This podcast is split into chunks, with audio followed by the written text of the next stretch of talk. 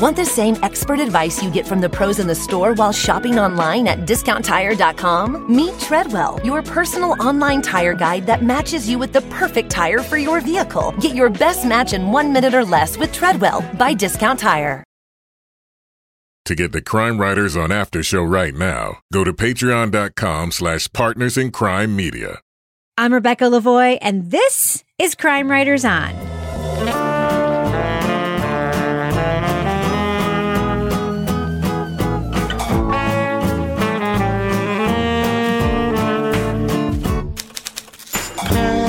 Crime Writers On is the original true crime review podcast that digs into true crime, pop culture, other podcasts. And this week, a deadly shooting at a Malibu campsite ends in the arrest of a drifter. Is he being framed to solve the community's PR problem? We'll talk about the new podcast, Lost Hills. Plus, if the child of a rich parent can't get into an elite college, one man can help them get in for the right price. We'll look at Netflix's hybrid documentary, Operation Varsity Blues. Joining me to get that done and more is my real life husband, true crime co author, and the summa cum laude of my heart, former TV journalist Kevin Flynn. Hello, Kevin. I also had to pay my way into that school. also with us is journalist, true crime author, former defense investigator, licensed private investigator, resident cat lady, and yes, certified pet detective Lara Bricker. Hello, Lara. Hello. Yeah, we had another successful cat find this week. Damn it. Oh, wow. God Congratulations. damn it, Lara. Your detective you. business, you must be making a lot of money in that cat business, yeah? Oh, yeah. A, a lot of money and goodwill. Let's just take it that way. Your rewards in heaven. You mean like Goodwill, like you have to donate stuff to Goodwill to make the money you aren't making in this in this business? Yeah, pretty much. Pretty much. But Laura, that's I've got a business for you. How about this? I'll kidnap the cats. Uh-huh. And then you rescue them for a reward. But only kidnap rich Ooh. people's cats. Well, of course. Yes, like a grift. Yes. Okay. We don't want no podunk baby cats. By the way, Carole Baskin, you didn't hear that. But if one of your like lions goes missing, you know where to look now. And finally, our captain of woke cynicism, the author behind the noir novels known as the City Trilogy, host of the Strange Arrivals podcast, and our Patreon book club host, Toby Ball. Hello, Toby. Gag me with a spoon, Rebecca. So, uh, one thing I just want to mention for those of you out there who are listening to this podcast who may be waiting, uh, like I am, because you might be too young or not have any health conditions, uh, but mostly too young to get your Yeah, vaccine. you're so young. Um, my fellow podcasters, all of you are at least partially inoculated. Congratulations, Laura. Congratulations to you. Thank You you. were first, right? I was first. Um, yeah, I'm volunteering at the vaccine clinics. And so part of the condition when you're a volunteer is you're able to get a vaccine, obviously. And I posted this on our Facebook group, and I was so excited to see we had so many listeners who are also volunteering at vaccine clinics around the country and even out of the country and other places. So Smart. that was pretty cool. Yeah, pretty cool to see. And Toby, you got yours, what was it, last week? Late last week or early this week? no, I got it on Monday, which was like the first day that we could do it. But yeah, Kevin always forgets how uh, old you are. Kevin was like, "Why was Toby able to?" do? I'm like, "Because he's in his 50s, Kevin. That's why." What do you so what group are you in? The 2B. 2B? Yeah. to be. Just ah. just ask him how old he is, Kevin. Is that what you really no, want to no, know? no, no, no. no, like I'm in 1B, so I feel like I should be ahead of all you motherfuckers. Cancer. But I, I made my appointment, but at the time, with the with the amount of vaccine available, I was booked out two months. yeah. And so, fortunately, we've you know, as as happened in most places, we've got more vaccine, and a lot of those people have been able to. We've moved up. They moved up a lot of those appointments, except mine. Yes. So Toby got his on Monday, and I got mine on Tuesday. So Toby, you have another one to get, or did you get the one and done? No, I got another one to get in like three weeks. Hmm. But you know what happened is is so it was like eight o'clock when the uh the portal opened or whatever. Mhm. And so we got on at like seven fifty seven and there was some stuff you had to fill out. Oh yeah. And then I filled it out and hit go. And it like I instantly was put into this thing and I was like, okay, I'll pick this time and this place. And I was out and it took like three minutes. And I was like, holy shit, this thing worked awesome. And then I like texted a couple friends. I'm like, I got it. When's your thing going to be? Like figuring they're going to be like, ah, it's going to be awesome. You know, I'm getting it. And everybody's like, I can't get in. the site crashed. and I was like, oh, fuck. yeah, we reported on that. in my so I guess I guess I'm the asshole. So here's so here's my plan. So it was just announced today that I'm going to be able to make an appointment, which doesn't mean I'm going to get it anytime soon, but I'm going to be able to make an appointment on the day this show drops. But that's good. Yes. But I have now covered so many of these, like it's the first day you can do X that now I know. Go in at like two o'clock in the afternoon. Like don't try to do it at like eight in the just don't do it at eight in the morning because everyone else is doing it at eight in the morning. Uh, do it as soon as you can. hey man, And- it took me it literally 803. I know. It's like concert was tickets. getting my Somebody coffee. gets in the front row. Yeah. Listen, some of us really enjoy working at home and we're happy to wait like a little bit longer, maybe. Right. you know, and it's and we can like needle one another, but vaccine gatekeeping as far as shaming people or, or like saying, well, no, you shouldn't get it. I need to get it ahead of you or whatever. Everybody needs to get it. Yes. And so but you know, I felt badly. I was in line and was talking with somebody and I had a 130 appointment and a guy behind me had 125. And I felt like he's mad at me because I'm going I jumped ahead of him to five minutes. It's fine. it's all fine. We're all No, good. it, it is fine because I'll tell you from the behind the scenes of this, and like Massachusetts is where I'm working at the vaccine clinics. And what's happening there is you can go anywhere in the state that you can find a clinic appointment. And what people are doing is like booking all over the place and Oh. then just not going. Yeah. So Saturday, when I was working, all of a sudden they were like, holy shit, there's like a hundred doses left over. Mm. And so it was just they started calling people. Like, you know, if you lived in that town, Rebecca, you would have been somebody would have called you and said, "Come on down." And and then they like opened the doors like the cattle call. It was insane. Yeah. And I had to ask some 80-year-old man, "Are you pregnant or breastfeeding?" There's there's one there's one aspect to this that I love, and I actually pitched this as a story to one of our reporters in the newsroom this week. Kevin, where did you get your vaccine? I got mine in what had been the houseware section at an abandoned Sears. In the in the most in the ghost. mall.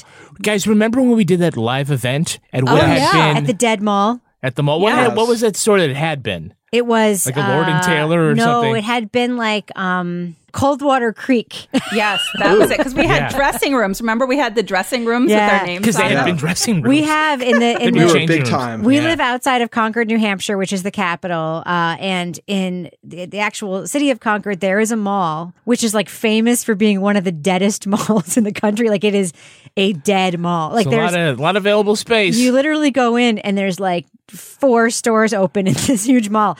But that being said, what an awesome vaccine site. There's plenty of parking. It's handicapped accessible. Yep. Sears, like you were in like remember you were in the line, you were telling me you were sneaking through the old boys wear section. yeah, it was somewhere between housewares and boys, the boys' clothing section. I know this because I asked specifically. I said, "Wasn't this the men's section?" They said it was actually boys. And Yes. was housewares was there. It wasn't where the Land's End things were, Yeah. the high end part of Sears. Yeah, it's where all the I didn't craftsman get out of my tools were. Oh, you got it in your car. Like it's Sonic. So I guess the left arm. It was at yeah. a bus station, National Guard. oh, where was your site? Was it in Dover or, or yeah, it was was it in? Dover. Okay. Oh, that's interesting. Everybody's in such a good mood, man. All the National Guard guys were like Yeah. super cool, and Yeah. The people who were giving the shots. I mean, every it's just. I, I think everybody was just feeling like relieved. Let's just take a step back and talk about how post apocalyptic this conversation oh, also Oh yeah, no, hundred percent. It is like we're getting inoculated from being zombies. You, you stood in a line at an abandoned mall. You were inoculated by a National Guardsman in your car. You have gotten a shot so you can volunteer to get. This is the most Handmaid's Tale shit since the beginning of the pandemic, and we were all telling each other, "Ooh, there are oranges at Colonial Village today. you should go down." and get them." I got three rolls of toilet paper. anyway, well, I look forward to also being inoculated. In the meantime, guys, stay away from me because I could give you the Rona. All right, should we go ahead and uh, start the podcast? yes. All right, let's get it done. Leading off. A few hours later, Scott says, he was awakened by a loud noise, like fireworks, and the sound of one of his nieces crying. He couldn't figure out why Tristan wasn't helping her. He knew that something must be wrong. For two years, someone had been shooting at campers in Malibu Creek State Park. After the spree turns deadly, authorities arrest a drifter for the crimes. But right away, questions emerge whether the evidence actually points to Anthony Rauda. something wrong. This kid didn't do. He's crazy. There was so much pressure that they had to arrest somebody. And I think they got the crazy guy. New Yorker magazine writer Dana Goodyear begins her own examination of the death of Tristan Beaudette and the case against Rauda. She finds problems with the case and trouble among the sheriff's department investigators working in a community where some think the arrest was a convenient way to blame one person for a variety of unrelated crimes. I hate to say this, but you know, and my my intuition is almost never wrong, but I'm going to go out on a limb and say, I mean, this guy looked like a cop to me. The eight part podcast series Lost Hills from Western Sound and Pushkin Industries offers investigators, families of the victim and suspect, as well as some of Malibu's colorful locals. Goodyear attempts to pull back the curtain on the embattled LA County Sheriff's Department and the city's sunshine facade. Spoiler alert, there are three episodes of Lost Hills out, but we're going to be talking about plot points from the first six, so we're not going to spoil it too much. But if you want to remain totally spoiler free, go to the estimated time code in our show notes for our thumbs up or thumbs down review. Now, Laura Bricker, uh, so listening to this podcast, I have one like prevailing feeling, aside from the story that I just wanted to check in with you about. Atmospherically, the music, the soundscape, the descriptions of this part of the world, Malibu, California, I found it like incredibly immersive atmospherically. What do you think about that? Yeah, I, I did like that. I liked that we have this window into Malibu, which obviously is like lifestyles of the rich and famous and a bunch of hippies that are like out homesteading in the hills. Oh, and by the way, there's this cougar that's going around and killing. You mean the mountain lion? Yeah. yeah, I'm in the Hey, maybe you're mountain thinking lion. of CC when you're talking about the cougar. Not that cougar. No, no, that the one that was up in the hills. But it was like, and even right down to where Dana finds herself like eating at, I don't know, it was like some like super high end Health juice food bar. store, yeah. And the guy is going on and on and on. But it gave you, I, I think, this window into what it's like to live there and hmm. the energy and just the culture of where this is happening. And I thought that was fascinating.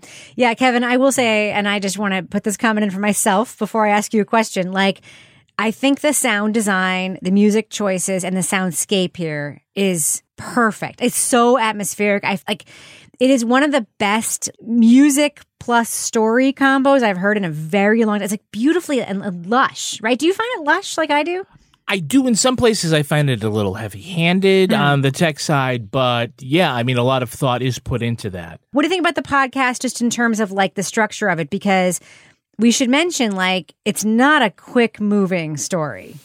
No, it is kind of deliberate, I guess I'd say. I, and I do question some of the choices, although I like it very much. You know, the idea about, okay, we have this case. It's, uh, it's not adjudicated yet. So as far as the mystery of who the killer is, in the end, I don't know if we're actually going to get there. So I'm a little worried about endings. You know, I'm always worried about how these things end. But I'm, I am kind of enjoying the investigation, and and I think it's a legitimate question that if your suspect Rauda was um, arrested with a, a rifle, and all of these sniper, atta- all these you know shooting the cars yeah. are with a birdshot from a shotgun. Maybe there is something to the idea that he's being lumped in with some other crimes. It still doesn't mean that maybe he didn't kill Tristan Beaudette, but I think there's certainly enough raw material here to kind of get your hands in and uh, see what you can come up with. Yeah. So, Debbie, there's one sort of big storytelling question here for me. Dana Goodyear is a writer for The New Yorker. And, you know, The New Yorker is famous for its sort of like long form investigative pieces that probably took a really long time to do. We get to hear that here. We get to hear what it's like to be a New Yorker writer and do this kind of story. And it feels almost luxurious. Like she's able to like do things like ride in a helicopter, do things like go camping on the campsite where the murder happened, do things like go to the juice bar and talk to people. How do you feel about that? Like I know that you're a New Yorker reader and you've probably read about this story before, right? Yeah, well, her story on this ran like maybe two weeks ago from when we're recording. So I, I did read it. I didn't realize that we are going to do a podcast about it. So it is kind of interesting. Like, I wouldn't recommend reading it first because the first three episodes maybe kind of feel like a little bit of recapping if you've read the article. But you do hear her doing the interviews that then end up in the article. And it's kind of interesting to see, like, oh yeah, so that she decided to put that here, she decided to put that there. Uh, the other thing is she's clearly not on some really tight deadline no because she's like all over the place, including just like for no reason that I could discern, camping out the campsite Yes. next to the one where the thing happened. It's like what what's going to happen here? So I would listen to the podcast, and then if you're still kind of intrigued by the story, read the story. I don't think you're going to learn much more. But it is kind of cool to be like, okay, now you've kind of heard the raw material. How did she kind of throw this together in a slightly different way than they did in the podcast? One of the things that's interesting about Lost Hills, Laura, is that the sources, like I can't think of a single source we've heard yet that's reliable. You know, we hear sources that we think are reliable. In the beginning of the podcast, she goes for a helicopter ride with this guy Tui, a former cop who, you know, helped solve like the catching of Anthony Rauda. And he's just like candid and cool. And then later he becomes unreliable for reasons. Uh, we have this kind of primary source of this local gossip, Cece, who is this apparently rich lady. I'm just with context clues. She drives a Porsche. She talks about like being a blonde, big boobed character who also has started like her own local. Uh, she reminds me a little bit of um, As I call her, Malibu Bricker. Malibu Nancy West, maybe is what we'll call her. For those of us in New Hampshire, we know what that means. But it, she she goes from being a journalist to being like a different kind of character. What do you think of just the sourcing? And I'd love to hear your thoughts on CC in particular, Laura.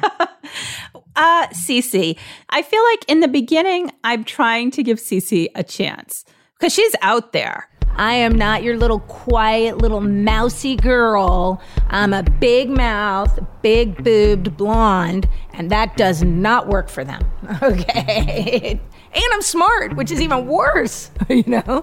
I mean, she is totally out there and she's like in your face, brash, always talking about her boobs and how great she is and how she's done this and how, like, I always find it a little suspicious when people have to keep telling you about all of their accomplishments and everything they've done, like, all the time, mm-hmm. like she does. I like how they're like, she's new to journalism. I'm like, new to journalism. Basically, I don't think she really had any journalism training, but she just started this website and called herself an activist. So that was very She made diplomatic. she made a press Dana. pass and hung it around her own body, and it's just like I'm press. I mean, you know, yeah. So as I'm listening to this, and then I was like, what the? I'm like, she just goes on and on. And then she forms this very close relationship with the new sheriff, who she takes like full credit for getting elected.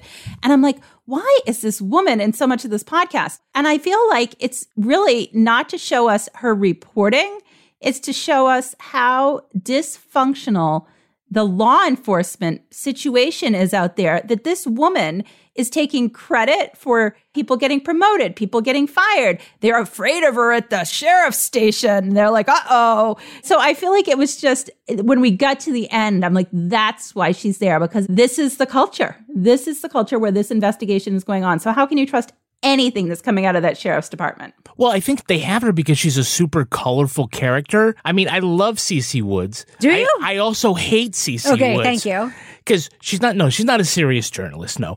Uh, and she's, you know, she's consumed with putting people on blast and determining who the dirty cops are by literally reading tea leaves. I'm sure that was Toby's favorite part of the podcast. Yeah. And then it's simply spelling out proof. So there is going to be proof. You are going to prove some things that are going down, and you have the proof. So But later on, we hear that like her real interest is proximity to power. As you said, Laura, she's really taken with the fact that she backed the right candidate for sheriff, and so she is the kingmaker, apparently, in her eyes. No. And look, I think she's a hoot, but she's also a bit corrosive. You think? yeah, I want to talk about this later, but I think part of this podcast has to do a lot with white privilege. Oh, oh yeah. With- you mean like all of the podcast? Well, with rich, I'm gonna I'm gonna point to you, white women, uh, you rich white women who think that. Well, I just came back from cosmetic surgery, so I'm an expert now in what police corruption is. and it just sort of like, oh, you got, you know, I give Dane a lot of credit for just kind of like stepping back and let CC be CC. And not saying it, letting us. Like, yes, Yeah. yes. I think she's corrosive, but I'm also really intrigued with her. And I think in the movie version, Sharon Stone should play her Oh, for laughs. good. That would be a very, very Yeah. good casting. Now, Kevin, just a Thank quick, you for coming to my TED Talk. quick follow up. Uh, Yeah. The helicopter interview was pretty fucking great, right? Oh my god, it's the ultimate root talk, folks. How can you get more root talk than a helicopter ride over the crime scene? I've never heard that one before. Bravo. Now, Toby, there's something that we've talked about a lot in um, our recent reviews, and it's something that I feel strongly about. I don't know how you feel about it. Is there does seem to be this reflex right now in true crime podcasting of this fear of not centering the victim, like. There's going to be criticism about not centering the victim, so the victim becomes then like over centered. I mean, Chris Beaudette and his, I mean, his wife tells his story. He's an interesting guy. He's certainly not like uninteresting that there's a, you know, an interesting victim here. But there was a lot of the Beaudette story in here. What did you think about how that was handled in the podcast? I think that's a tough it's a tough thing, right? Is finding the balance between like losing the victim and just spending more time on the victim than, that maybe is is good for the the show. So you know, I think part of it was that that was kind of to get his wife to be involved. It sounded like this was one of the things that she wanted to get out there was like, my husband was not just like a, a murder victim. He was all these other things. But, you know, you do hear quite a bit about it, Mm. you know, and I, and I kind of felt for the whole pacing for the first three episodes, the pacing wasn't quite there for me. And, and that was like an aspect of it was that we spent a lot of time on that. And I was just kind of wondering, it's like, is this going somewhere? Or are we just kind of going to hear a story about, you know, what a nice guy this guy was and, and sort of professionally accomplished? And then it really picks up in episode four, I thought. Mm. I thought that was when it kind of like kicked in. And part of it may have been that I'd already read the article. So I kind of knew what was going on in the first three episodes. Right. So what you're saying is for our listeners who've only heard the first three that are out, and maybe they don't like yeah, it yet. just like- stick around till Wednesday. hundred percent Yeah. keep going because it, it gets it gets really really good. I think, um, but yeah, I, I mean it's it's a tough one, man, because I I absolutely understand the instinct, and I think it's it's appealing to the better instincts that you have on that kind of thing. But you know, it does it does sometimes just kind of the reality of it is that it drags. So I'll I'll tell you my take, and then Laura, I'd love to hear yours because you're also a true crime writer. You know, there is always an aspect of telling the victim story that's important in almost every crime story because if nothing else, it just sort of points out either the randomness or the tragedy or like the horror of a crime. But there is also uh, sometimes where it's not the victim's story; it's the story that is about the circumstances or the corruption or the you know wrongful conviction or the investigation. Like there's a lot of other things it could be. It does feel sometimes to me, though, like some of these stories come to a screeching halt because reporters feel obligated and it may be like a deal they make for access who knows and i think it's a very interesting story but for me it, it was a pacing issue what did you think about it laura I would agree with that. Um, it was okay in the beginning because I think we were kind of getting the scene, but I was it. I don't remember which episode we started going way into the background. yeah And high school college Yeah. yeah, And I felt like the episode prior to that, like the investigation was picking up and Dana was like talking to all these people and she was trying to figure out what was going on. And I was really getting interested in where this investigation was going. And then that came to like a screeching halt and we had more background. And I felt like for me, for the flow of the story, I don't feel like that's where I wanted to hear that background because then I was like anticipating that whole episode was going to be background. And then all of a sudden we were back to the investigation. So it just, for me, didn't fit at that place in the story. Yeah, I think the other thing about it is that because it was so random, like you don't really get any insight into anything by knowing more about him Right. as far as the crime goes. So it's it's it's not like their lives intersected for some reason. If Dana has an Achilles heel, it's the fact, and she admits it, this is her first murder investigation. And there are some of those things, like the whole idea of it's my first murder and I've become obsessed with that. I'm afraid of the killer. And, you know, he mentioned my hometown in a letter, so now I'm afraid. that whole thing that's so cliche now it's been played out it's 2021 the idea that oh no this is a horror story and that's where we get to the camping thing Yeah. I mean what does this tell the story She did get a good interview there, though. she did I gotta say. right right but then but and and that interview is great but then we come to this little scene this performative scene where she's talking about being alone in her tent and thinking somebody is coming up outside of her tent I'm sure I feel something brush up against my tent, the thin wall of my tent. I'm sure I hear footsteps approach and then recede. And then with the production value of sort of like letting the music go and the weird sound effects, we're supposed to be led to believe that maybe somebody is. Can I ask you a question? A I- technical if, question? The, if we think the guy did it, is in jail. Is there still stuff? I don't know. Can I ask you a technical question? Go for it. So the sound in this podcast is, by the way, fucking excellent. Like the field interviews are Uh-huh. excellent. She's talking to those people in the campground like they're in a studio. It is intimate. So If she's I'm- doing this on her own, She's great not. for. Oh, okay. I'm here. Well, I don't think so. I'm hearing like boom mic or shotgun mic it's situation. it's high quality, Right, whether it's so- herself or not. And this is a guest, Dana. But Dana Goodyear is a print reporter, so I'm guessing Yeah. she has a producer. yeah, probably. Was she sleeping in her tent with her producer? I, don't No, know. No, and I'm not saying like it wasn't. It's, it's, not like I'm not I'm not, lusty, I'm not yeah, yeah. intimating Uh. scandal. but when you talk about performative, like that's what I'm talking about. Like if you go. And I'm, by the way, Dana Goodyear, I fucking love you and I love your work. And I don't think you listen to this podcast, but you do. This isn't a knock on you personally, but this is like a genre thing where you listen to enough true crime podcasts. We've listened to like basically every single one. You know how it's made, and you know that like she's not alone in her tent when she's hearing that. Like she's with somebody. She survives. I'm just gonna say whoever whoever gave her that note that this ought to be part of the storytelling. Yeah, I wouldn't do that. Was wrong. Yeah, I wouldn't do that either. So, uh, Laura Bricker, let's just talk about sort of like the luck factor here, right? Because we don't know what's going to happen at this point. And we don't know if this is about breaking the case, and we don't know if it's about learning more. We don't know if it's about corruption.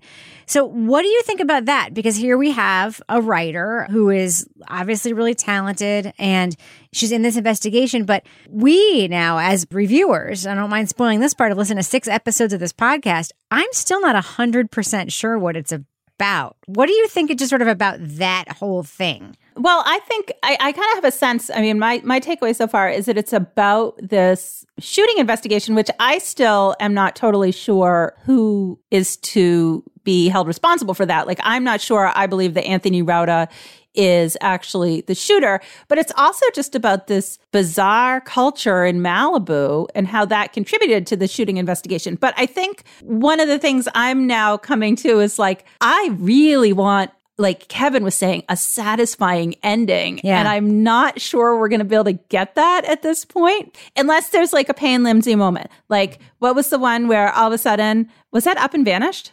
It may have. Uh, what are you The reading? one, remember? Don't you remember when like he was doing the podcast and then in the middle, like they arrested the killer and it was like, Yeah, but it oh. wasn't. Yeah, It was kind of after the It was podcast after- yeah, wrapped yeah, up, yeah. but but, but in it any was event, still yeah, like point but i'm saying like luck like i'm like unless there's like some lucky break i don't know about you guys but i just i really don't feel totally confident that we know. Like i feel like there's more of a mystery and i just really hope that we're gonna get some more answers instead of more juice bar Now, Toby, there are two big mystery threads here. One is potential corruption within the sheriff's department or just inaction because these are rich people and they just are who they are. And she sort of touches on the fact that the previous sheriff, he'd been written up for making $400,000 and there was some corruption. But then we also have Rauda himself, who Dana corresponds with. And he is, to me, like a quintessentially American character, disillusioned, went into the military, mental illness, like has a personality that just doesn't fit into the like American cycle of what you're supposed to be. To me, those are very important threads. What do you think?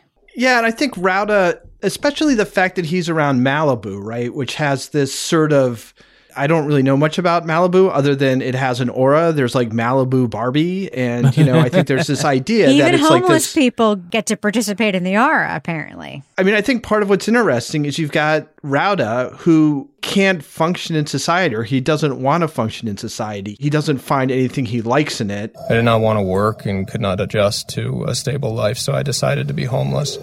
I spend many days and nights on beaches, mountains, etc. You know, we don't really have a way of dealing with that very well.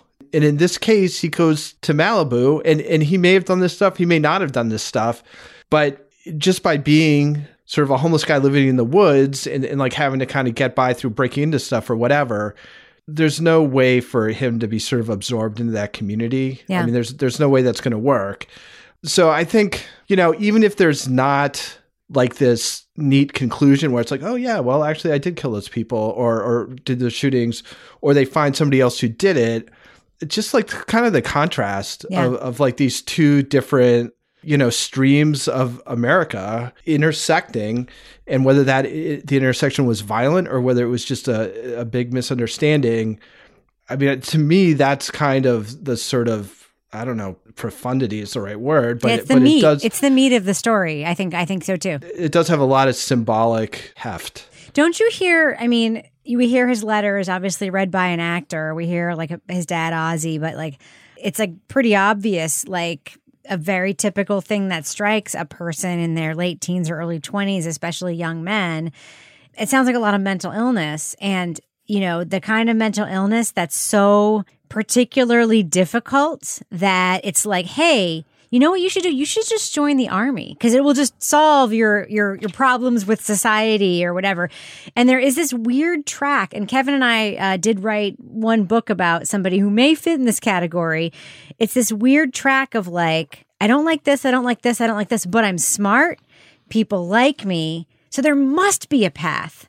But that doesn't actually fix the problem. You know what I mean, Right. Toby? Well, that's I mean, Into the Wild by Jon Krakauer exactly is kind that. of like the classic example of that. And even in that, he talks about different examples of this thing happening. And Rauda seems like a, a particularly angry version of that. Yeah. But you know, he's made this choice to live live off the grid, and he does not want to. And the other thing it reminded I don't know if you guys ever watched The Gods Must Be Crazy.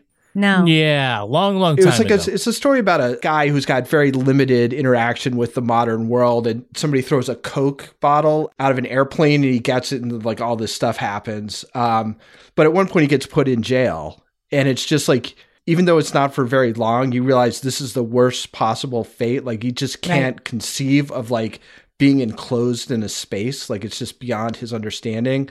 And I kind of felt like with Rauda in those early scenes where he's really kind of freaking out, and then they just heavily sedate him and just literally bind him hand and foot into his chair to keep him under control. Several weeks later, when I see Rauda in court, he's undergone a disturbing transformation. He's strapped to a restraint chair, his face covered by a mesh mask to stop him from spitting at the deputies. His head lolls to one side, as if he's under heavy sedation.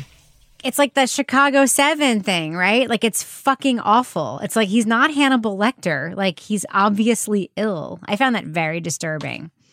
So, Kevin, you mentioned earlier the theme of white privilege. And I just want to give you a chance to expand on that because, by the way, like you obviously are very woke in your own way. Mhm. You are not usually the first person in this conversation to bring up something like white privilege. So, I want to know what did you hear here, Kevin? I heard a bunch of rich white people going to the juice bar talking about how, well, nobody in that police station knows what's going on, so they obviously are corrupt.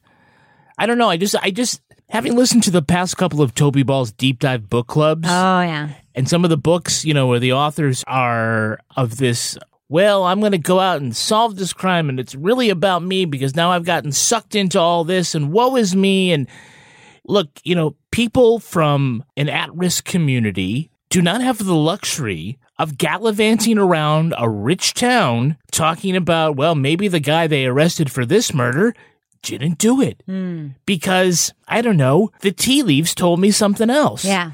And it's just kind of like, oh, come on. I don't know. And doing your laundry at your fr- $14 million house that belongs to your friend, like. Because it's too was- hot at your house up the hill. Yeah. I was like, oh, don't they have someone to do their laundry there? Yeah. Well, I think we should do what we do. Let's let our listeners know. Should they check out Lost Hills? It's a brand new true crime podcast hosted by Dana Goodyear, a New Yorker writer who I will fully disclose I respect tremendously, and made by a couple of production houses that I also respect tremendously. Um, it's a beautifully made podcast, but should our listeners check it out?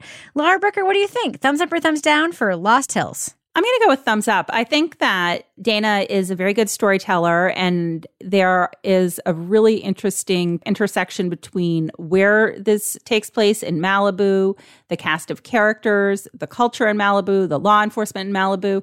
I mean, and anything that starts off with like this whole anecdote about mountain lions on the run. Um, it's it's really interesting, and you know I'm not sure if there's going to be a conclusion because um, I don't think it's a spoiler to say you know the case is ongoing, but I think it's definitely an interesting case, and I enjoy the way that she's bringing into the story a lot of her experiences that she's having while reporting with really colorful characters. Toby Ball, what do you think? After the first three episodes, I was not like wowed, but after that, it just freaking picks up uh, amazingly. I think it's extremely rare that I listen to podcasts after we review it. Like there doesn't ever seem to be time, but I think I will be listening to the rest of this. I'm completely intrigued by the story and the storytelling. Uh, so a a strong. Well, I, I say a strong thumbs up, a really strong thumbs up for four through six. Yep. A sort of less hearty thumbs up for one through three, but just, you know, get through it because the payoff is really good. Kevin Flynn. I'm also a thumbs up. I think it moves a little slow, but it does keep going forward. And yeah, as we get to sort of the later episodes, there is a momentum that builds. I was really eager to listen to the next episode and, you know, just to kind of binge it. I thought that was good. I, I do like Dana Goodyear's reporting, and I am enjoying despising a lot of the people that she's run into. Same. So, in any event, I think that it's a really exciting podcast. So, thumbs up. Yeah. So here's how I feel about this podcast. I don't understand how I feel this way, but I fucking love this podcast. Mm-hmm. It's the way that we talked about the investigation on HBO, where I'm like, I watch a whole hour long episode. Literally nothing happens except someone like staring into the distance. We learn maybe one thing, but other than that, nothing happens. That's kind of this podcast. Like, not a lot actually gets advanced in each episode. It's just like maybe one little layer gets pulled back. But one of the things I really like about it, A, it's just it's a beautiful listen. Like it's something like um I'm sorry, but Kevin, you and I, I'm to reveal a detail of our personal lives. In order to sleep well at night so our dogs don't bark at deer, we listen to these like rainstorm white noise things on our speakers in our house. the podcast reminds me of that. Like it is an addictive listen that kind of pulls you in. But one thing I do really like about it is it does remind me of being a first time true crime writer years and years ago and just being like, oh shit, that person's not trustworthy.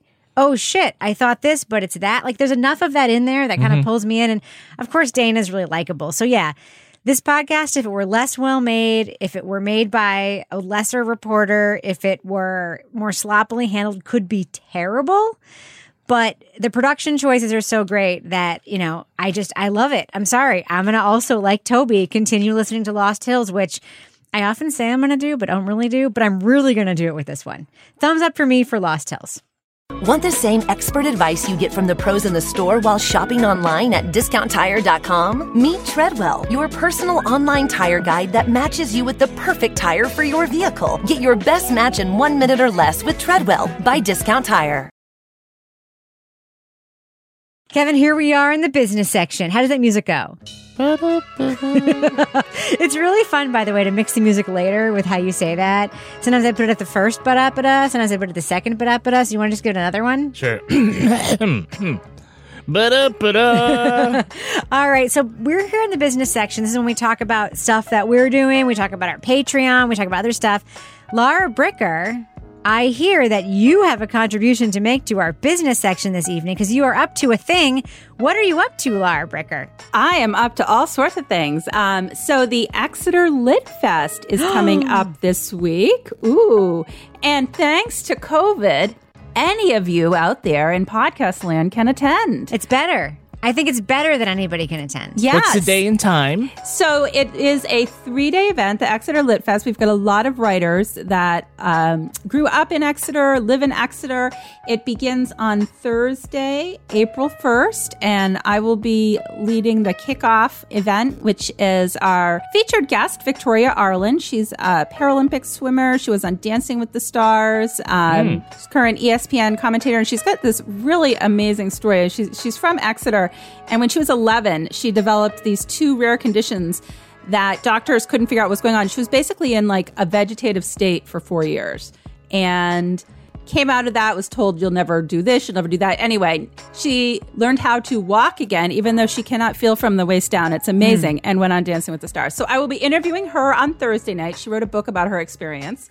And on Friday night, April 2nd, I'm rehashing an old favorite true crime, fact versus fiction. Nice. Yeah. From our Ooh, library. Toby just sat up. Toby loves it. That was our library tour days. So Yeah, we did that. um, myself and another local author will be talking. I'll be talking true crime. She'll be talking fictional crime on Friday night, and that's going to be like a cocktail party. Is that So- not how like Toby Kevin and I, met you guys? Toby and I got cut out of that one. Okay. I'm just saying this is how our podcast started was because Kevin, you were on one of those things with Laura and Toby, right? Yes. Yeah, Yeah. But there was no cocktails at that one. Now this one. It's come in on Zoom, and it's like when we do our crowd castings, they'll pop people in and out into the video if you want to ask questions. So they're uh, encouraging people to like mix up a drink, come to the party on Friday night. So, Laura, is there a website people should go to in order to take part? Well, actually, if you just look up Exeter Lit Fest on Facebook and make sure it is the Exeter US Lit Fest because I just got, no, literally, I just, it's so funny. Last night, I'm like going to sleep. I got a message on that page from the woman who's running the Exeter England Lit Fest. Nice. A very threatening message. I would like to get invited to the Exeter England one. Just saying, I that would be really fun. Yeah. So, Toby, do you feel left out like of this thing because you're not there this time? You I'm- weren't I'm invited. used to it. That's all yeah. What about you, Kevin? Do you feel like you've been left behind by Lara Bricker? I'm hurt. You can come to the party, you guys. So, Kevin, what else do we have going on our Patreon right now? On our Patreon, we have the CWO After Show, and tonight we're going to be talking a little bit about March Madness. Yes. Toby Ball is going to talk about the sports ball. He's going to explain it to us. Yeah, and then we're going to tell him a little bit about a TV show that we've gotten into. I've got to say, sci-fi. do you remember when we used to make Toby listen to our recaps of Game of Thrones and just Yes. react? So we're going to do that, except with basketball. Okay. okay. We also have right now in your feed the latest edition of Toby Ball's Deep Dive Book Club, where Toby and his guests try not to say bad things about a book that they all said that they liked. Toby, tell us about um, We Keep the Dead Close. Yeah, so we keep the dead close is actually it's it's funny. Every once in a while this happens where it'll be a book that we all we all basically like and then we just kind of pick on the things that we thought were problematic about it. You mean like we just did with the podcast we just Yeah, it's kind of- reviewed, where we, kind all- crime we writers shit on it for 20 minutes and then I'll give it a I'll thumbs say, up? if you've listened to the podcast, you know at the end Toby goes, Okay, so do we give it a thumbs up or thumbs down? yeah, I, that, that's actually I think that might have been the first time we did it on the on the deep dive because usually there's sort of a like you know, but this Yeah. time it was like uh you know you keep saying how much you like it and then you anyway so it's uh it's it's Amber Hunt and Yes. uh, Alex Segura and Deb Shudica, who's at GMU, who's actually also a mystery writer, and she and Alex knew each other from mystery conventions before. Amazing. And they're like, "Oh, hi," you know, I'm like, "How do you guys know each other?" Um, so anyway, it was a, it was a fun conversation. It's actually it's a good book. Like I, I actually really enjoyed it. But there's you know Kevin was kind of referencing some of the stuff earlier about you know the author kind of becoming part of the story in a way that doesn't always work. So check it out. Also, we're going to have a new edition this week of Married with Podcast. Nice. And very soon, I know we're going to get a new episode of Leave It to Bricker where Laura and Ken are going to talk a little bit about what's going on at that vaccine clinic. Is That's there hot. love and sex and corruption, or is it just fun stuff, Lara?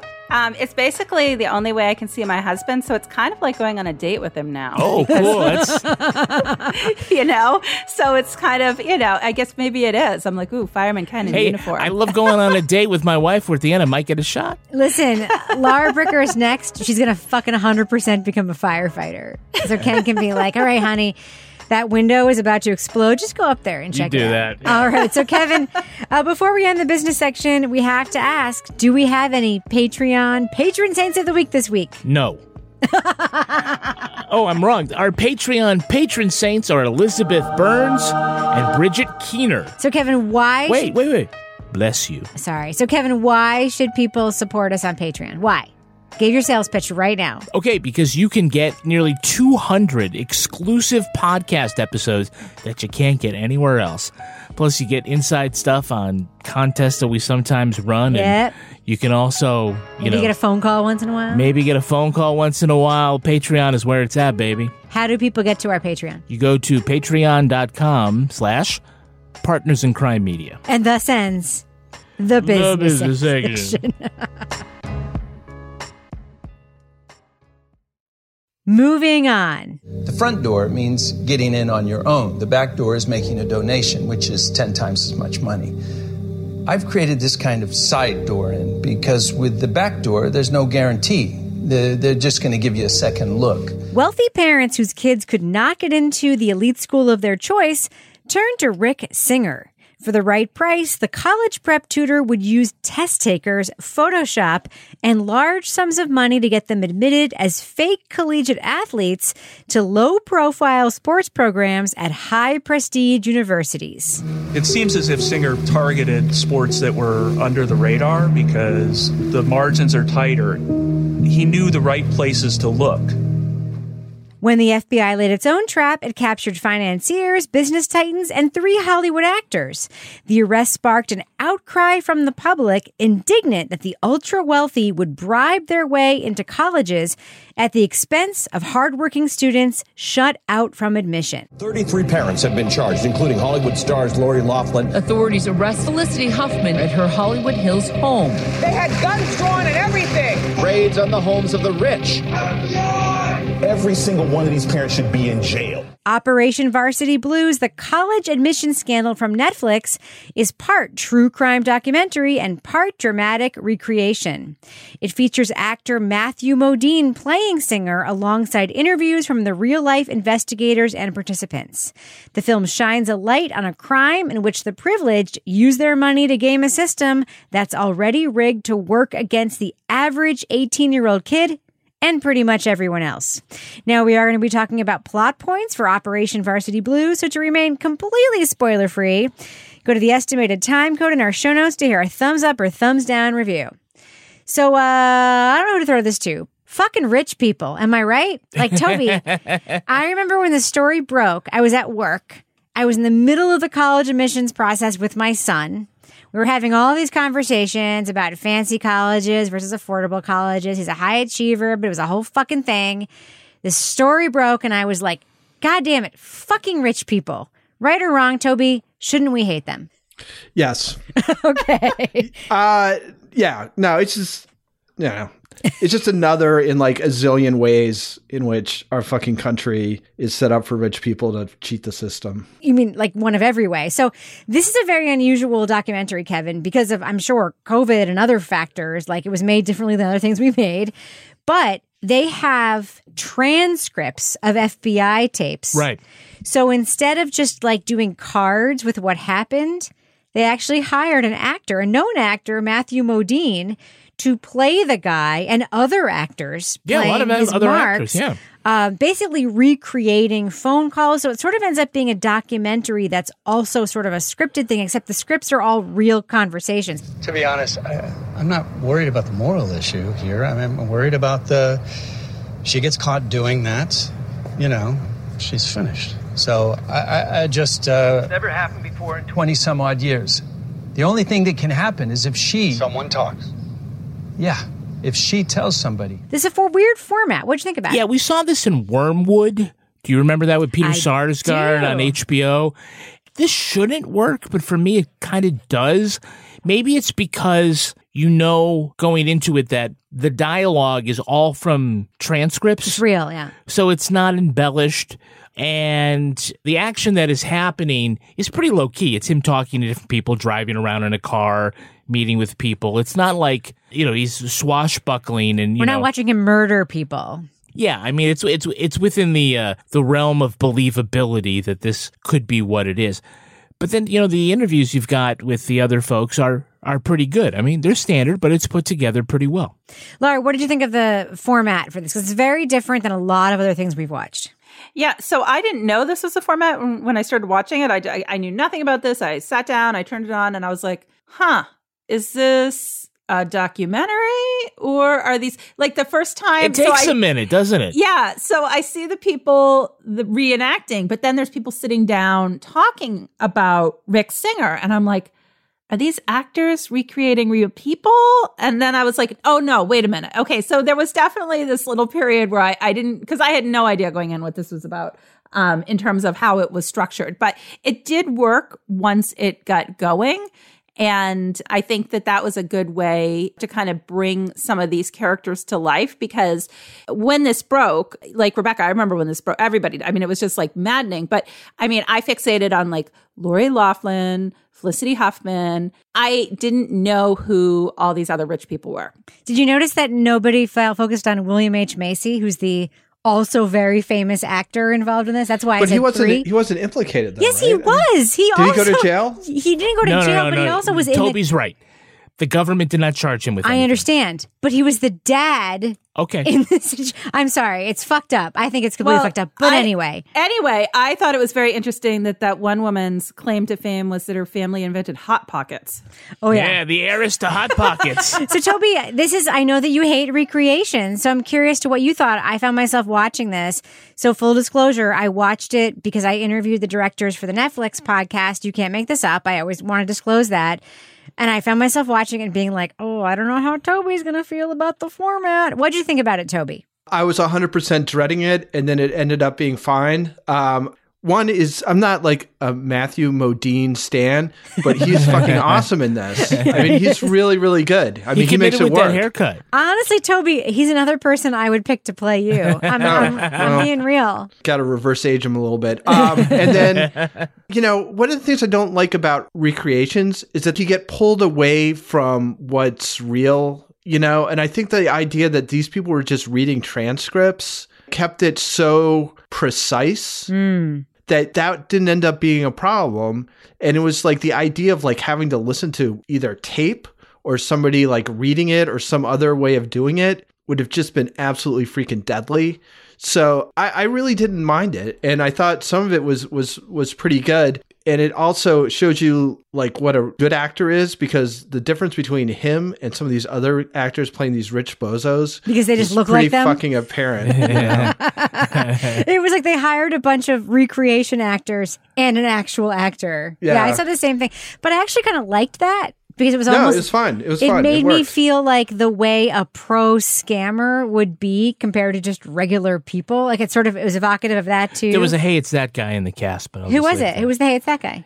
It was uh, I forget the guy's name, but he was. Do you remember our episode of uh, SVU where the guy was the admissions counselor to Hudson? Yes. He lied. That guy.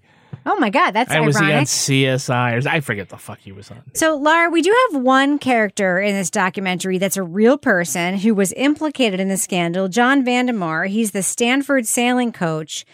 And whether or not he was actually complicit is very much in question because basically, like, he's part of Singer's network, but uh, like a like a beginning part. Singer handed him a big check and he just brought it to his bosses and was like, Here, we just randomly got this big check for the sailing team. And then he says he had no part in getting that student into Stanford. He contacted me almost right away and was like, Is there any other way you could support? Her family is pretty wealthy and they would be interested in donating about a million dollars. My athletic director had said that it is something that Stanford could do, but that a million dollars wasn't enough.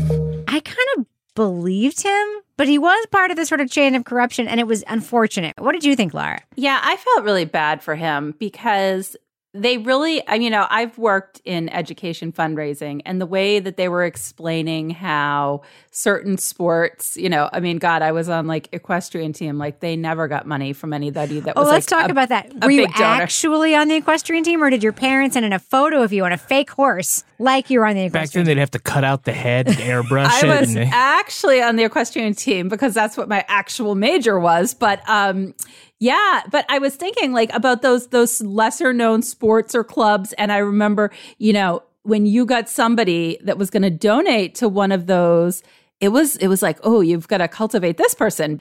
That was totally accurate the way they described that. Like some of those programs were funded year to year just because of donations from the big donors. Dude, the hot pockets lady likes water polo. She likes horses. Yeah, absolutely. She likes horses jumping over things. yeah. So, but I felt so bad for him. And I think just the fact that he goes and he like pleads guilty right off the bat and like he gets right up for, I mean, it was just kind of heartbreaking. Um, and he was also going on what his higher ups were telling him. And they're like, oh, yeah, we know that guy. So I can see how it happened to him. And I, and I felt bad. I felt bad too, but part of me was also like, his profession is sailing, so he's probably going to be fine. Part of me was like that. I'm going to be honest about that. So, um, Toby, there's one like really great thread throughout this, which is that, especially with one parent in particular, I think it's the rich wine guy. The bigger concern is, am I going to get caught? Not what we're doing. Like, did you feel that too? Uh, yeah. I mean, it's. I mean, that's that seems to be one of the running themes. Is that it doesn't seem like there's any moral compunction whatsoever. Like you don't hear them thinking about it in the slightest. It's just it's another way where I can leverage my money to get some advantage for my kid. And in the case of like Lori Laughlin, her kid has no freaking interest in going to college. And like, but I don't doesn't, know. it doesn't need it because her parents have a billion dollars. Like, why does she and she she's need? an influencer. She's already got it. why does Ugh. she need? Why do any of? I mean, Is it wrong to hate on? a child? No, not in this Okay, case. all right. But but also she is the product of her parents, so maybe it is wrong. But Toby, like, do these kids even like need college? Like, that's a real question, right? Well, I mean, I think there's, I mean, I mean, yes and no. I mean, they, they don't need it to live lives of luxury, but just because you're rich doesn't necessarily mean that you should be denied the possibility of getting an education. Right. But in that case, just fucking apply to a college you can get into, Yeah. you know?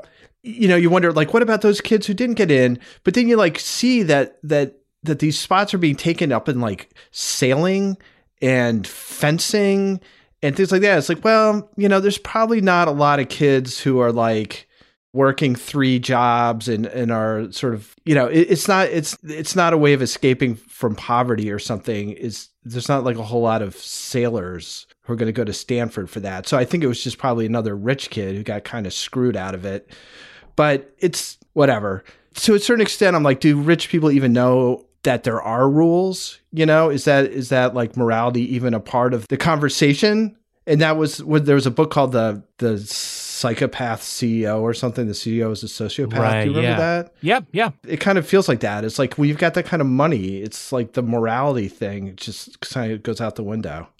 So, Kevin, one of the things that we see in this documentary that we heard in the news coverage of it that I find really fascinating is that a lot of these kids grew up in tremendous privilege. So, you know, they're sort of used to things just kind of coming into place for them. Their parents facilitate this for them. And very often the kids were not aware of what their parents were In doing some on their cases, Oh no, we hear this again and I read the coverage. In some cases. A lot of these kids really did believe they were taking the ACT or SAT Yeah. like in a cloistered setting for some actual reason. So, is this about the parents giving their kids opportunities or is it about the parents being able to talk about where their kids are going to college when they go to eh, parties? It's probably both. I think it's the second one. It's going to college is sort of one of those things that kids work at very hard and parents also work at for them. It's like one of the few things Oh, we know that the whole family Three kids their in college, different ways, whether it's taking a second job to pay for it or doing extra homework, Starting a podcast. whatever it is. So there's a lot. Look, there's a lot writing on it, and it's it is one of the things that can change the trajectory of your life, and that's just the fact. Doesn't mean like if you don't get into your college of your choice that you're gonna go hungry. But it did make me sad to watch vlogs of kids finding out that they didn't get into their college. although it's not a zero sum game, it's not like the kid we saw didn't get in because that sailing spot, you know, was taken by somebody else. But we ought to be indignant about it because a lot of us are saving up or we're putting kids through school or whatever, or we wanted opportunities. And the fact that, you know, the privilege in this episode is off the charts. Can I just ask you like a Yeah. quick follow up? Of course. Should we be angry about working so hard for those opportunities or should we ang- be angry about that those opportunities seem so important? Because as this documentary points out, there are thousands of colleges that are fucking awesome Mhm. that no one is cheating to get into that are a great fit. We have a couple of kids at colleges that are great fits for them that aren't like colleges that are on this list. Right, right. Well, you know, it's one of the things in the economy that like doesn't work like the rest of the economy Yeah. because first of all, you know, the the price of college is never going to go down. It's fucking ridiculous. It just it's never going to like be a correction and now the price is this. And it's because a certain school suddenly becomes prestigious and that drives it up. And so the idea that the diploma there is worth something else there. Now, in some cases it is, it is because I think a lot of these shitty true crime books that come out are because somebody went to the Columbia MFA and they knew somebody. And so they're going to write their little diary about how they got so taken in by this case that uh, went on in Idaho. Uh oh. Who are you Yeah. dissing here? I don't know. Just, just Toby knows what I'm talking about on the deep dive. He's riffing. I'm riffing, babe. But it's it's it's just really unfortunate because we're talking about how these rich people kicked in a side door Yeah. that's not available to the rest of us, but the front door that the college is set up Oh, it's fucked is up. not available to a great majority of us It's- either. It's so fucked Yeah. up. Whatever. It's crazy. Laura, the one thing that's very interesting to me about this documentary is that it didn't focus on Lori Loughlin and Felicity Huffman. And that was the huge news story, right? That these mm-hmm. celebrities were caught up in this. We hear about the wine guy, we hear about the money guy. What do you think of hearing about all these rich people that we've never heard of before? I liked that because I think it's sort of, for me anyway, because obviously all the news coverage that we've seen here in New England, um, I can't count the number of times I've seen Lori Loughlin walking in. You know, it's like, oh, here she is again. So I think seeing who all these other people were and hearing how they made their money or what they did for work, and then hearing the recreated conversations based on the transcripts from the taped phone lines, I think it really gave this window into this world of the wealthy and what's going on behind the scenes that gave you a sense of just how widespread it is and how just I'm not saying that everybody that's wealthy is entitled like this, but it definitely showed among the people that we saw and heard from that there was just this sense of entitlement and I'm going to get what I want and pay for it and it doesn't matter that was really off the charts. Lara, are you, are you worried about being off putting to our large swath of ultra wealthy listeners right now? yes, yes, I am. No, I'm just saying, like, I don't want to like put like say like, oh, everybody that's wealthy is like a Listen, you know, Listen, I'm sure there's a couple that are fucking awesome. But I do have another question for you. They've joined us on Patreon. I well, by the way, there's a hundred dollar a month level that they could join. Mm-hmm. Um, they could name the studio after them. Um, Lara, but one question I Talking about have, side doors. what, what do you think about the fact that Rick Singer immediately flipped when confronted with the FBI and did these performative phone calls where he like acted out the things he would say to parents? Like he flipped on fucking everybody immediately. What do you think about that? I mean, I think that guy just wants to achieve and be recognized for his achievements. And he's obviously going to save his own ass. Like, there's no loyalty there. But it's like when he's getting the people into college, it's like, I'm the best. I can do this. I can do that. Now, oh, I'm working for the FBI. I can get you everybody. I can do Yeah. this. I can come in the side door. I'm so smart. I'm so shifty and whatever. And it's like there's just something in his personality that regardless of which side he's playing, he's going to give it his all because he likes that recognition and that validation. But I mean, it was pretty quick and I'm I'm curious, obviously he hasn't been sentenced yet, how Nope. that's going to play out because I, I don't know. Uh, his whole character just kind of killed me because it's like you you have him like going around in these like sloppy sweatsuit, running tracksuits all the time, and I'm like, it's just like his whole persona was so bizarre. And then you have that lady. Oh, the girlfriend, the ex girlfriend, the ex girlfriend, and and she like just looks like she's like on like the happiest lark throughout this whole thing. Like she doesn't seem like concerned at all. She's like fondly remembering him. She's like Cece. It's I was about just to say Rick. that she she can get together with Cece. Yeah. At but I was like, gee, she doesn't seem concerned about any of this. Toby, what do you think Rick Singer's motivation is here? uh, I wish I knew. They Yeah. don't they don't hazard much of a guess. Yeah. Um, I don't know, man. I mean, he just doesn't seem to have much of a moral compass. I think he was trying to make some cash and thought that was one way he could do it. But I don't know. I mean, it really is. Other than her, you don't get any insight into him whatsoever. Yep. Other than a few people being like, "Well, he was just, you know, he was all business. Didn't really joke around very much." So I don't. I, that was kind of a gaping hole in this. Mm. I think is that you Yeah. just if it's really based around this guy and you have no fucking sense of him at all at the end, that seems like a problem. Kevin, what do you think? What was his motivation here? Um, you know, he was a basketball coach, so maybe there's some of the competitive stuff in it. If it was for the money, it's weird because he, other than like the cars, he didn't really like nice house. He had a nice house, but like he wasn't spending money like hand over fist on, on crazy posh He didn't have a things. jet. He didn't have a jet. Yeah, you know, it just seemed. I don't know. I mean, I think he just felt like, yeah, he could do this, and so he did it. All right, so I have two um, lightning round questions for you guys about this documentary. Are any of you tempted to see if you could beat an 11th grader on the SAT and ACT after watching that guy. Mm. take that test and just crushing it? Lara Bricker, could you beat an 11th grader on the ACT or SAT? Yes or no? Absolutely not. Toby Ball, could you beat an 11th grader on the ACT or SAT? Yes or no? Yes or no?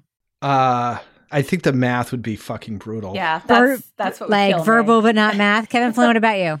Yeah, not even close. Not even close. Yeah, I I might do don't- worse than I did when I was in was in eleventh grade. I don't think I could do it either, except for maybe maybe some of the verbal section.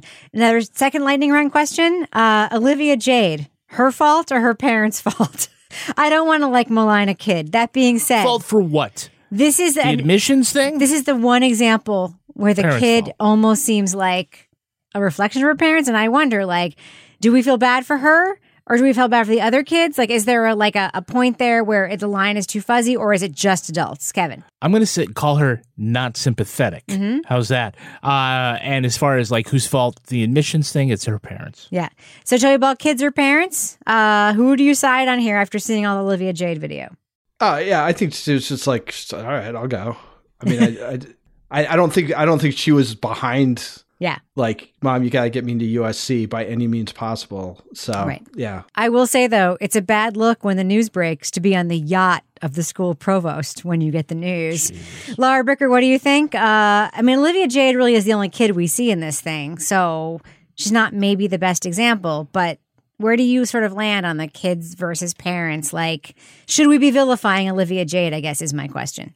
So overall, I would say obviously the parents in all of this seem to be the common denominator here. And I, you know, I don't feel like the kids are to blame, but I feel like Kevin said she's very unsympathetic. And there was that one like vlog of her. There's an Olivia Jade video where it's the first day of her senior year of high school, and uh, she's pretty miserable. I've gone to one class and I already want to die. It's so hot in every single room. I just want to go home. Then she returns home and she says, I've never been so happy. So happy to be anywhere in my whole entire life. Shut up. The only thing I was thinking is her dad has this fashion line where he's like a gillionaire because of Target, right? He's got a mass market thing, but he's also a fashion designer. Like they are billionaire families. If this is what she wanted to do, she did not need to go to college to do it. No. She didn't. I do think the parents want to be able to go to parties and talk about their kids being at USC. That's what I think. Anyway, let's let our listeners know should they check out Operation Varsity Blues, the college admission scandal? It's a documentary, but it's a little bit of a hybrid because there's acting in it too from Netflix.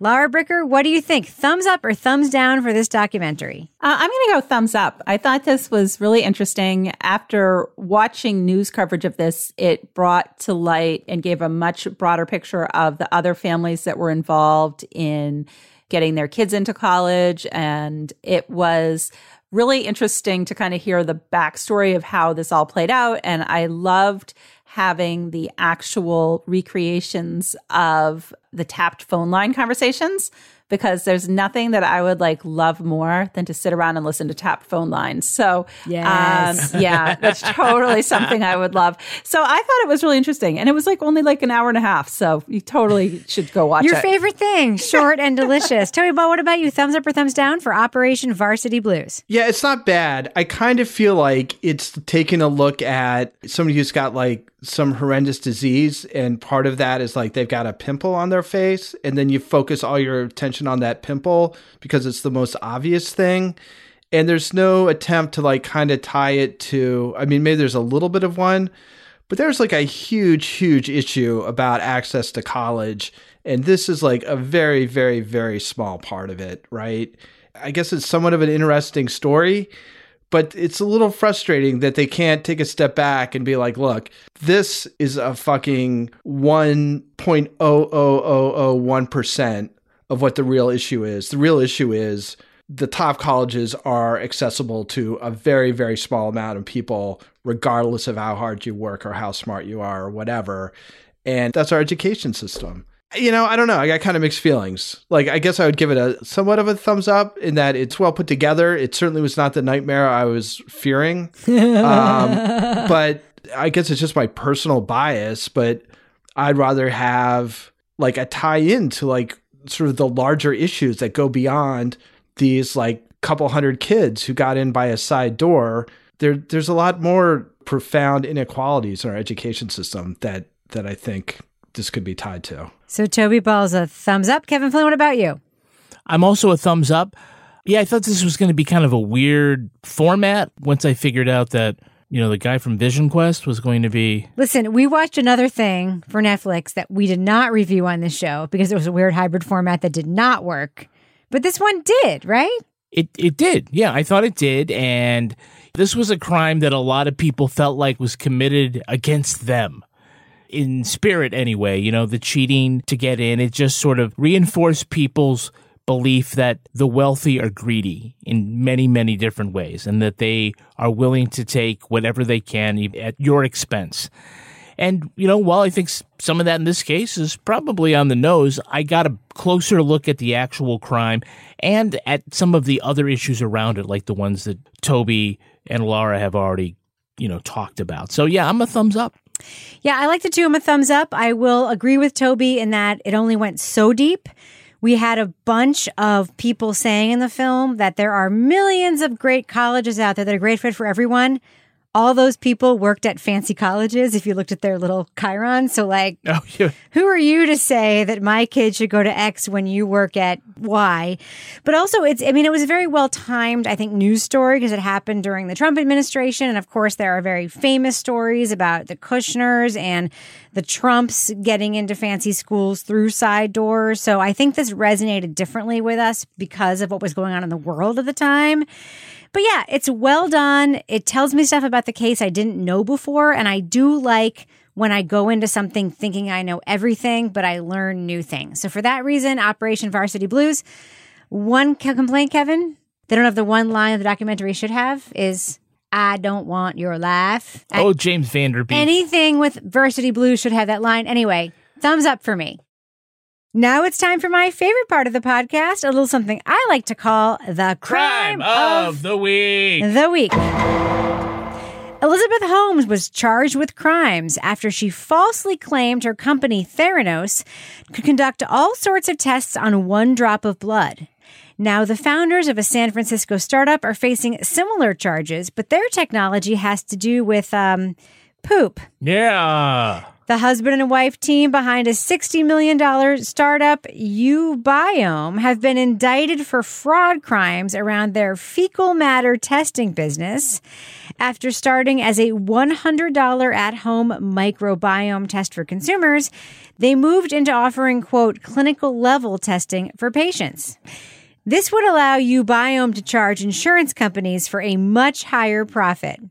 In a development that should be a surprise to no one, the company's gut test capacity ain't worth shit. that didn't stop them, though, from allegedly raising millions of dollars from investors duped into believing their tests were more widely accepted among physicians than they actually were. At the risk of oversimplifying the science, this emerging field of medicine identifies patients who have problems with the natural microorganisms working in the gut. Therapies include giving patients samples from healthy donors ooh, to interacting with their own. It's kind of neat if you can get over taking an oral sample of someone else's poop particles. So, panel, here's my question for you. Perhaps you I hope it comes in strawberry flavor. Perhaps uBiome could have taken a cue from Theranos and set up kiosks in Walgreens across the country. Oh man. But they would need a good name. What could they call it? Lara Bricker, what do you think? Um, well, I've got a name and I've got a slogan. Uh, All right. The name is going to be Dung Delight. Oh. From someone else's bum to your tongue. Well, Lara really thought about this one. Toby Ball, what do you think? How are you going to follow that up? I'm not. so I'm not going to bother. Kevin, what do you think? I'd call it the uh, crapper tapper. Nice, nice. Well, we should definitely fucking end it on that note. Yeah. Before we do, Lara Bricker, do we have a cat of the week this week? We do have a cat of the week. His name is Edgar, and Edgar belongs to Rachel Hall. Edgar is 13 years old and loves to take a ride around in his stroller that came with him when we adopted him last year. He's a This is a theme. We keep getting this animals and strollers. Oh my God, it's awesome. So Edgar is a neighborhood favorite with his loud meow and markings that look like a goatee on his face. Yeah, I sent it. And I am, you know, I love these these cats and strollers. So I've been trying to teach Rocky Flintstone to go in the harness. Yeah, because all of our cats have adjusted to catio life except for Rocky because he spent three years being an indoor outdoor cat. You you walk your cat on a harness. Yeah, you saw that on on Facebook and you were like, is Lara Bricker fucking walking her cat on a leash? he right likes now? to go out and chew on the grass and stare at the wood piles. So we go out and take a little walk. So I appreciate these cats and strollers. So thank you, Rachel. I'll just say that cat's facial markings, it either looks like Kevin Flynn or Hitler. I can't figure out which Oh, one stop looks like. it. Not Hitler. All right, Lara Bricker, if folks want to send their animals to you to be cat of the week. They don't have to be cats, by the way. They could be llamas, they could be emus, they could be dogs, which I strongly suggest, or any other kind of animal. How can they find you online? Of course, you can email crimerators on gmail.com, but how can they find you on Twitter if they want to do it there? They can find me at Lara Bricker. At Malibu Bricker. And Toby Ball, if folks want your fine takes, how can they find you on Twitter? At Toby Ball NH. And Kevin Flynn, do you want to be known for who you are on Twitter? Yes, I'm at Kevin P. Flynn. And if you want to follow me on Twitter or Instagram, you can find me at Reb Lavoie. You can also follow the show on Twitter at Crime Writers On. And I can't encourage you enough to join our fucking amazing community in our official Crime Writers On Facebook discussion group. You can find it by going to our regular Facebook page and then hit the group button. Support the show at patreon.com slash partners in crime media, and you will get all the things we talked about in the business section. Four extra podcasts. Our theme song was composed and performed by Ty Gibbons. Our line editor is the very handsome and really, I gotta say, personally wonderful, my one of my favorite people, Olivia Beaudette. The executive producer of Who this goes fine- to a very nice college, by the way. She does, but you know what? She fucking deserved to go there. The executive producer of this fine Got it on a podcast scholarship. is Kevin Flynn. This show was recorded in the Yoga Loft above the bodega in Bay St. Louis. what? The Yoga Loft above the bodega in Bay St. Louis, Mississippi studio, otherwise known as Studio C, the closet in our New Hampshire basement where we Photoshop our own heads on the bodies of collegiate level water polo players. On behalf of all the crime writers, thanks so much for listening. We will catch you Later. later. You know how you like to look at like things on my body? Oh my God. What is this here on my above my hip? Oh, Jesus, great. Turn around. Oh my God. It's like a big welt. You got a bite of some kind. That's You think a spider bite? There's literally a circle. Yeah, you may have gotten a spider bite. There's a giant, like, circle, dead circle in the middle. Oh, Kevin, you have to let me lance this shit. This is going to be amazing. It's all small. Well, it, you either, you got some sort of bite. There's a legit a bite right there. It's Yeah. I'm going to take a picture of it for you. yeah, please. Medical mysteries. Oh my God, when you see this, you're going to die. I can see a little bit of it in the mirror. You're going to die. Yeah. Put your hand there for scale. For scale. Yeah. And then move your hand a little bit to the left. There you go. All right. You ready? Yeah, show me. You can actually see where the fangs Oh my god! it's got a nipple. Not a nipple. That looks like a nipple. It doesn't. At It looks brown. like Look at that. Looks like you got bitten like by a a, spider. Looks like a little boob. I think this is a good good use of our time before we connect with Toby and Laura. Is just doing like medical stuff in the studio. I'm gonna go get my pore vacuum. We can use it down here. Oh,